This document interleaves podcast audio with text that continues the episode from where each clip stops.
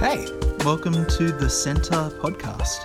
We're a church based in Dural, Sydney, who love Jesus and want to share the message of hope that he brings for all people. We pray that you're blessed by this word and that it reveals God's love for you in a new way. Enjoy. And this is from 1 Samuel chapter 16, verses 1 to 13. The Lord said to Samuel, How long will you mourn for Saul, since I have rejected him as king over Israel? Fill your horn with oil and be on your way. I am sending you to Jesse of Bethlehem. I have chosen one of his sons to be king. But Samuel said, How can I go? If Saul hears about it, he will kill me. The Lord said, Take a heifer with you and say, I have come to sacrifice to the Lord. Invite Jesse to the sacrifice, and I will show you what to do. You are to anoint for me the one I indicate. Samuel did what the Lord said. When he arrived at Bethlehem, the town, sorry, the elders of the town trembled when they met him. They asked, Do you come in peace? Samuel replied, Yes, in peace I have come to sacrifice to the Lord. Consecrate yourselves and come to the sacrifice with me. Then he consecrated Jesse and his sons and invited them to the sacrifice. When they arrived, Samuel saw Eliab and thought, Surely the Lord's anointed stands here before the Lord. But the Lord said to Samuel, Do not consider his appearance or his height, for I have rejected him. The Lord does not look at the things people look at. People look at the outward appearance, but the Lord looks at the heart. Then Jesse called Abinadab and had him pass in front of Samuel. But Samuel said, The Lord has not chosen this one either. Jesse then had Shammah pass by. But Samuel said, Nor has the Lord chosen this one. Jesse had seven of his sons pass before Samuel. But Samuel said to him, The Lord has not chosen these. So he asked Jesse, Are these all the sons you have? There is still the youngest, Jesse answered. He is tending the sheep. Samuel said, Send for him. We will not sit down until he arrives. So he sent for him and had him brought in. He was glowing with health and had a fine appearance and handsome features. Then the Lord said, Rise and anoint him. This is the one. So Samuel took the horn of oil and anointed him in the presence of his brothers. And from that day on, the Spirit of the Lord came powerfully upon David. Samuel then went to Ramah. I'm going to hand over to Murray now. Thank you, Sue. Appreciate it. There's some very uh, tricky Hebrew names that you just absolutely smashed. Love it. It's all about the Hebrew names in this passage. The seven sons of Jesse. Well, guys, I um, have to tell you in advance. This sermon is actually um, part of a little assessment for me uh, for my preaching class at Morling. So if you just want to spontaneously yell out an amen or a hallelujah at some point, you know, I'd greatly appreciate that for the marks. Uh, yeah, that's where we go. That's where we go. Uh, but yeah, look, I, I, come to you today to tell you I, I am actually a pretty frugal guy. As you can see, I'm, I'm, wearing pants from Target. I think my shirt's from Target. In fact, I think this whole outfit might be from Target. Um, I, you know, get my milk from Aldi. Yeah, just save it for later. Um, you know, I get my milk from Aldi. I, you know, drive a two-door Toyota Echo that was made a few years after I was born. I don't throw away socks until both of my socks have toes in the holes, much to the dismay of my poor wife. I'm a pretty frugal guy, except when it comes to skincare. When it comes to skincare, I can get pretty bougie. How bougie, you ask? I can get multiple moisturizers. How bougie, you're asking? I'm talking about brand, top level shelf body wash. I'm talking about special trip to Woolworths. I'm talking about face oil. Face oil. You have not lived until you have rubbed face oil into your face that costs more a bottle than to fill up your Toyota Echo. You have not lived until you have rubbed face oil into your face and the sun hits your face and you get the sweet smell of juniper berries and jasmine petal and ylang ylang. I don't even know what ylang ylang is. I think I'm saying it wrong, but I can be sure of one thing, which is you have not lived until a middle aged woman who's lived in the hills has told you your skin is glowing. Face oil. It's extravagant, it's rejuvenating, it's life giving. And funnily enough, face oil is in a different way something that's mentioned in the Bible. It's just as extravagant and just as rich and just as rejuvenating and life giving. It's maybe a little bit more holy than my face oil. But it's actually so important that there's a recipe for it in the Bible, all the way back in the book of Exodus. And this oil isn't specifically for your full face, but actually for your forehead. It's anointing oil. In Exodus 30, the Lord says to Moses, Take the following fine spices, all which these spices have these floral, warm, sort of smoky and spicy aromas. So 500 shekels, which is about six kilos of liquid myrrh, a gum resin from bushes, which has a real piney smell. About half as much, three kilos of fragrant cinnamon. Again, roughly three kilos of fragrant calamus, a wetland reed. Six kilos of cassia, which is a type of dried bark, all according to the sanctuary shekel. And a hin, which is about four litres of olive oil. Make these into a sacred anointing oil, a fragrant blend, the work of a perfumer. It will be the sacred anointing oil. Then use it to anoint the tent of the meeting, the ark of covenant law, the table and all its articles, the lampstand and its accessories, the altar of incense, the altar of burnt offering, and all its utensils, and the basin with its stand. You shall consecrate them so they'll be most holy, and whatever touches them will be holy. And then anoint Aaron and his sons and consecrate them so they may serve me as priests. Say to the Israelites, This is to be my sacred anointing oil for the generations to come. Do not pour it on anyone else's body, and do not make any other oil using the same formula. It is sacred, and you are to consider it sacred. Whoever makes perfume like it and puts it on anyone other than a priest must be cut off from their people. So now that we know what anointing oil is and maybe have a bit more of a deeper understand of this understanding of a rich, fragrant, aromatic oil that is used for very special spiritual ceremonies. Let's watch this video and see how the theme of anointing traces throughout the Bible. There's a ritual in the Bible involving fragrant plants and spices that make a rich oil to pour on special objects or people this is called anointing oil. And its meaning is rooted in the story of the Garden of Eden, where God provided water for the dry land and formed the human, filling him with his spirit. This is the first anointing. The oil is a liquid symbol. It's the water of life and God's Spirit combined together, used to mark a person or a place as a bridge between heaven and earth. During his wilderness exile, Jacob had a dream. He sees a stairway leading up to heaven. When he wakes, he anoints the stone on which he slept and called the place House of God, a place where heaven and earth are one. The Israelites built the tabernacle in the wilderness. When it was completed, they anointed the tent with oil, marking it as a place where God's heavenly presence has come down to earth. Israel's priests and their kings were anointed with oil to set them apart as leaders, to mediate God's heavenly wisdom to the world. But they rejected God's wisdom. They led with violence, leading to ruin and exile.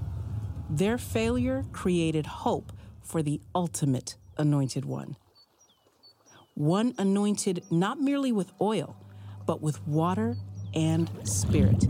Not merely a bridge to heaven, but heaven itself come to earth. This is Jesus Christ.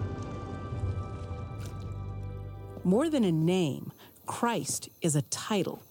It means anointed one, the new human, the ultimate priest, the cosmic king. God's heavenly life coming into our world in a new way, a surprising way. And after Jesus rose from the dead, he spread his anointing out into the world through his followers. Christians, from the word Christ, anointed ones who follow the anointed one. People marked by God's Spirit so that more and more of earth can be filled with the life of heaven.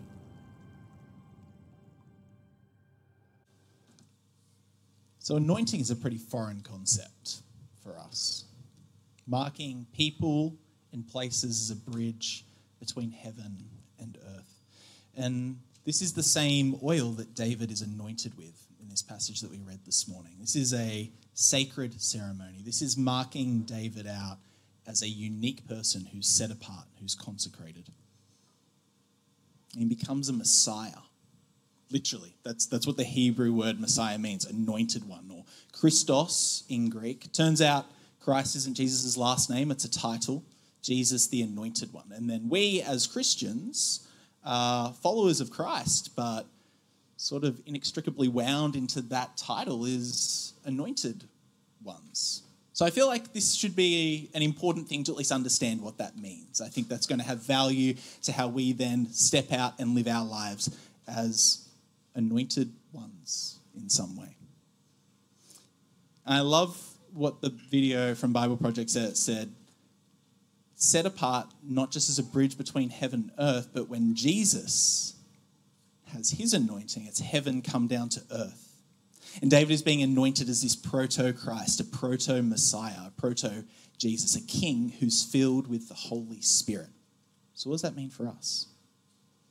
See, it's really interesting because David's, it says quite clearly throughout the book of 1 Samuel, he's not chosen for his height like Saul, but he's chosen for his heart for the Lord.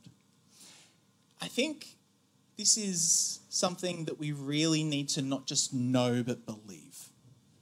That it's a lie of the enemy if you disqualify yourself or discredit yourself for what God can do with you because of your height or your weight or your age or your gender or any other superficial appearance because God cares so clearly about the heart, which is a countercultural message in a world of plastic Kardashians and roided up Marvel heroes that God doesn't care about the outward appearance. God cares about your heart. And he says it so clearly to Samuel in 1 Samuel 16 7. Do not consider his appearance or his height, for I have rejected him. The Lord does not look at the things people look at.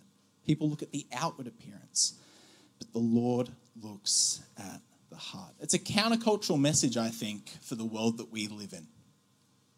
And we see it echoed in the life of Jesus, that Jesus comes down as a humble carpenter, just like David, born in the town of Bethlehem.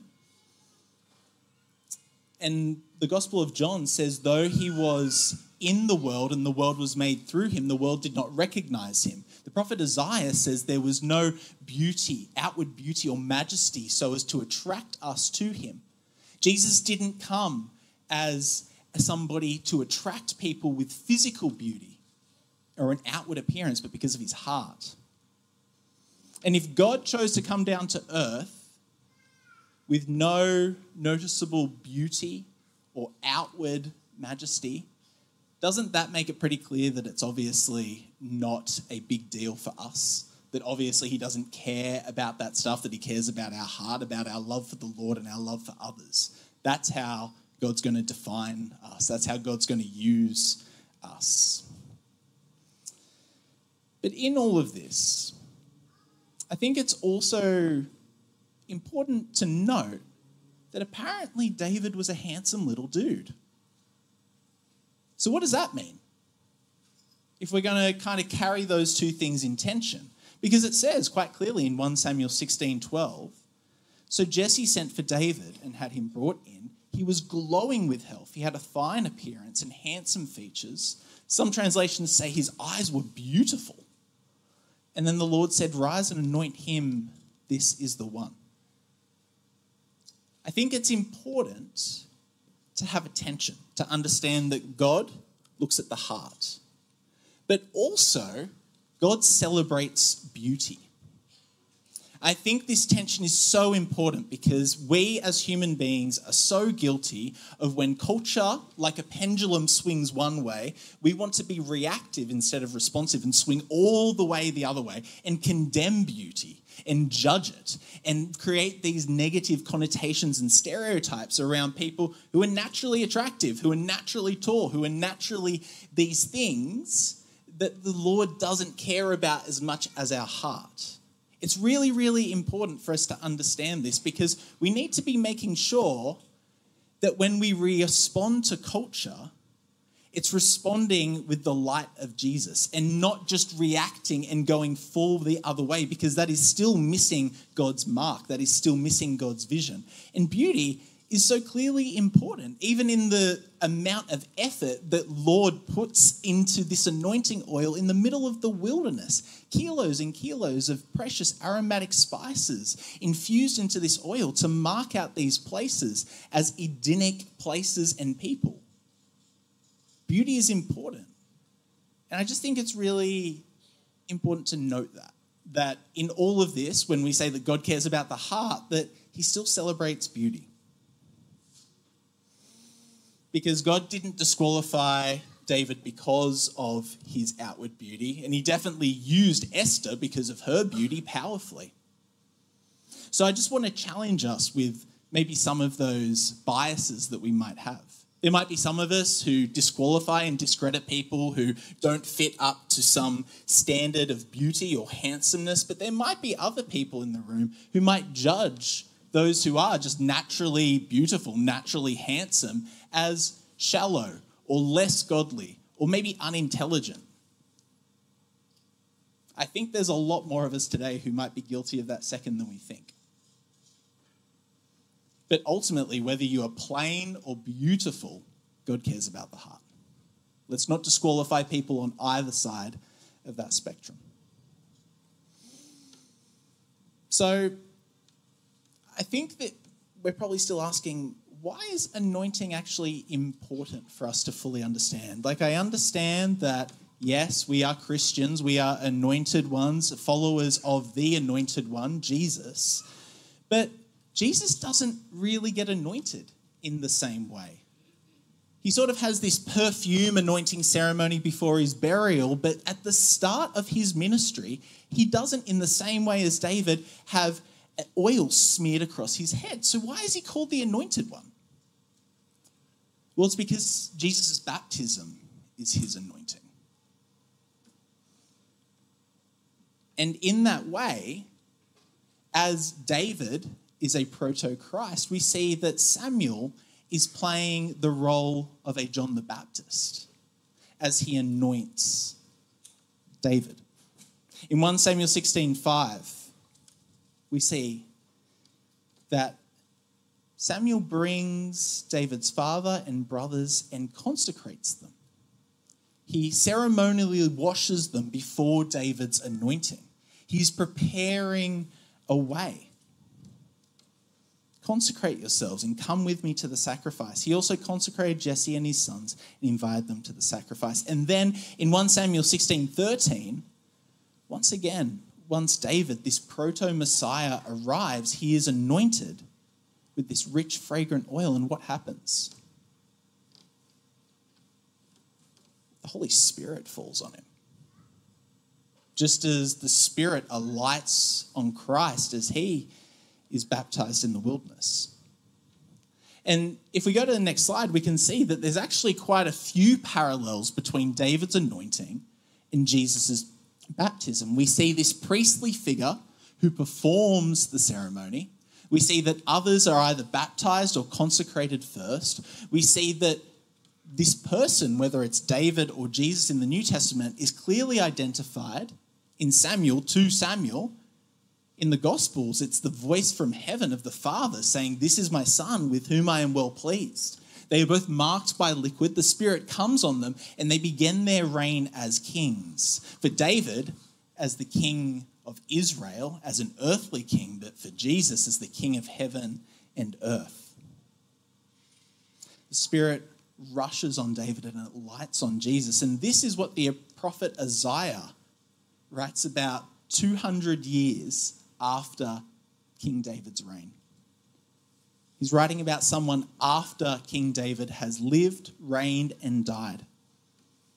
He says, A shoot will come up from the stump of Jesse, David's father and from his roots a branch will bear fruit. The Spirit of the Lord will rest on him the Spirit of wisdom and of understanding, the Spirit of counsel and of might, the Spirit of the knowledge and fear of the Lord. See, Isaiah is prophesying that this Holy Spirit will fall on Jesus, that it will give him this authority that he then makes available to us. And that's really what I want to land the plane because there's a really important difference between David's anointing as king and Jesus' baptism. Because David is set apart as a sole king. But when Jesus was baptized, the Holy Spirit fell on him, and then what does he end up saying at the end of Matthew, the Gospel of Matthew? He says, All authority in heaven and on earth has been given to me.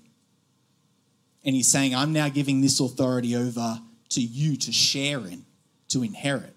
He says, Therefore, go and make disciples of all nations, baptizing them in the name of the Father and of the Son and of the Holy Spirit, and teaching them to obey everything I've commanded you. And surely I am with you to the very end of age.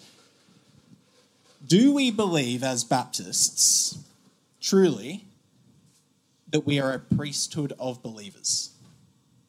That is one of our core pillars that is supposed to define us that we are a priesthood of believers, that there is no magic fairy dust on Mitch or me or Lou or Brian, that we are all, through our belief in Jesus Christ, empowered with the same Holy Spirit.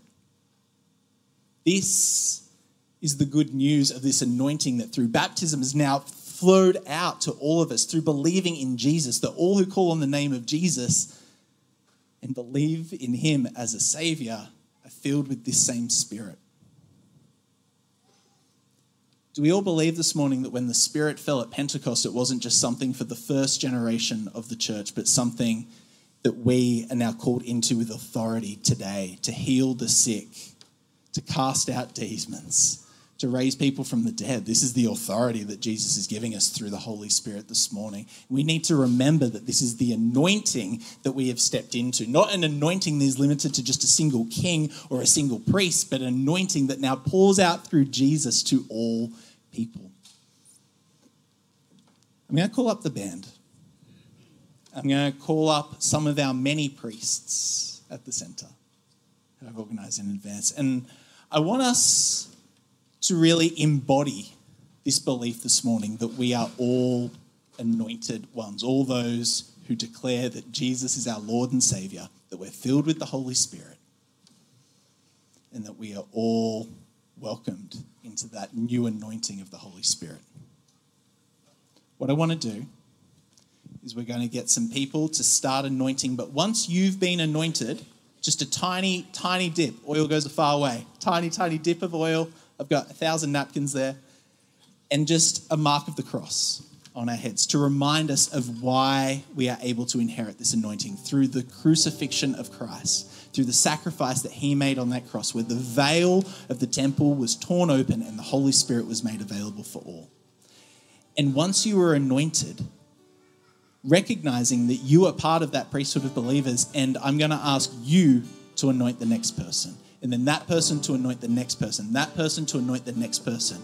And myself and Mitch and Lou aren't going to be anointed until everyone else is, and the last three people to be anointed are going to anoint us.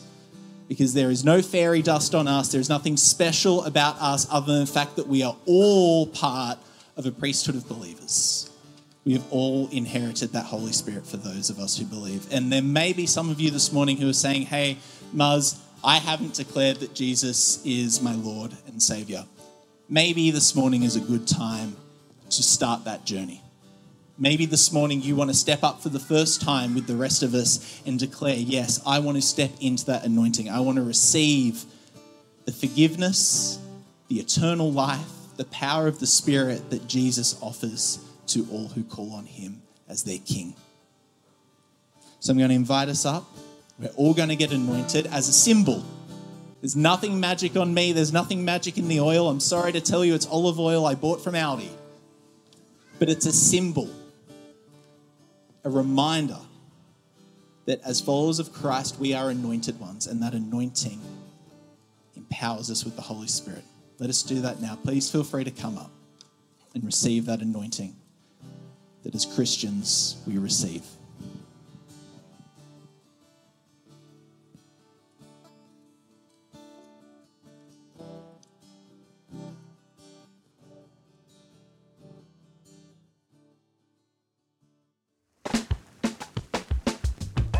Thanks so much for joining us. Don't forget to rate and subscribe to help others discover this channel. Check out the description if you want to find out more or get in touch with us at the Centre Dural. But in the meantime, praying for God's hand over you as you continue to step into everything Jesus has in store for your life. Be blessed.